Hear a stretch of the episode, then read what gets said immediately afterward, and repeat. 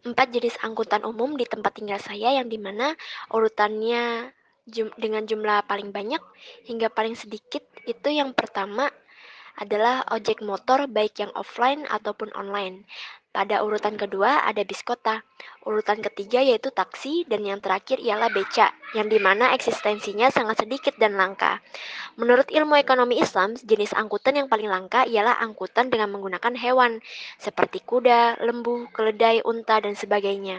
Yang di mana pada sejarah atau masa lampau hewan tersebut digunakan untuk mengangkut barang dan menunggangi manusia untuk mencapai tempat tujuannya. Yang di mana pada masa lalu hewan tersebut sangat membantu atau menolong manusia untuk mengerjakan pekerjaannya.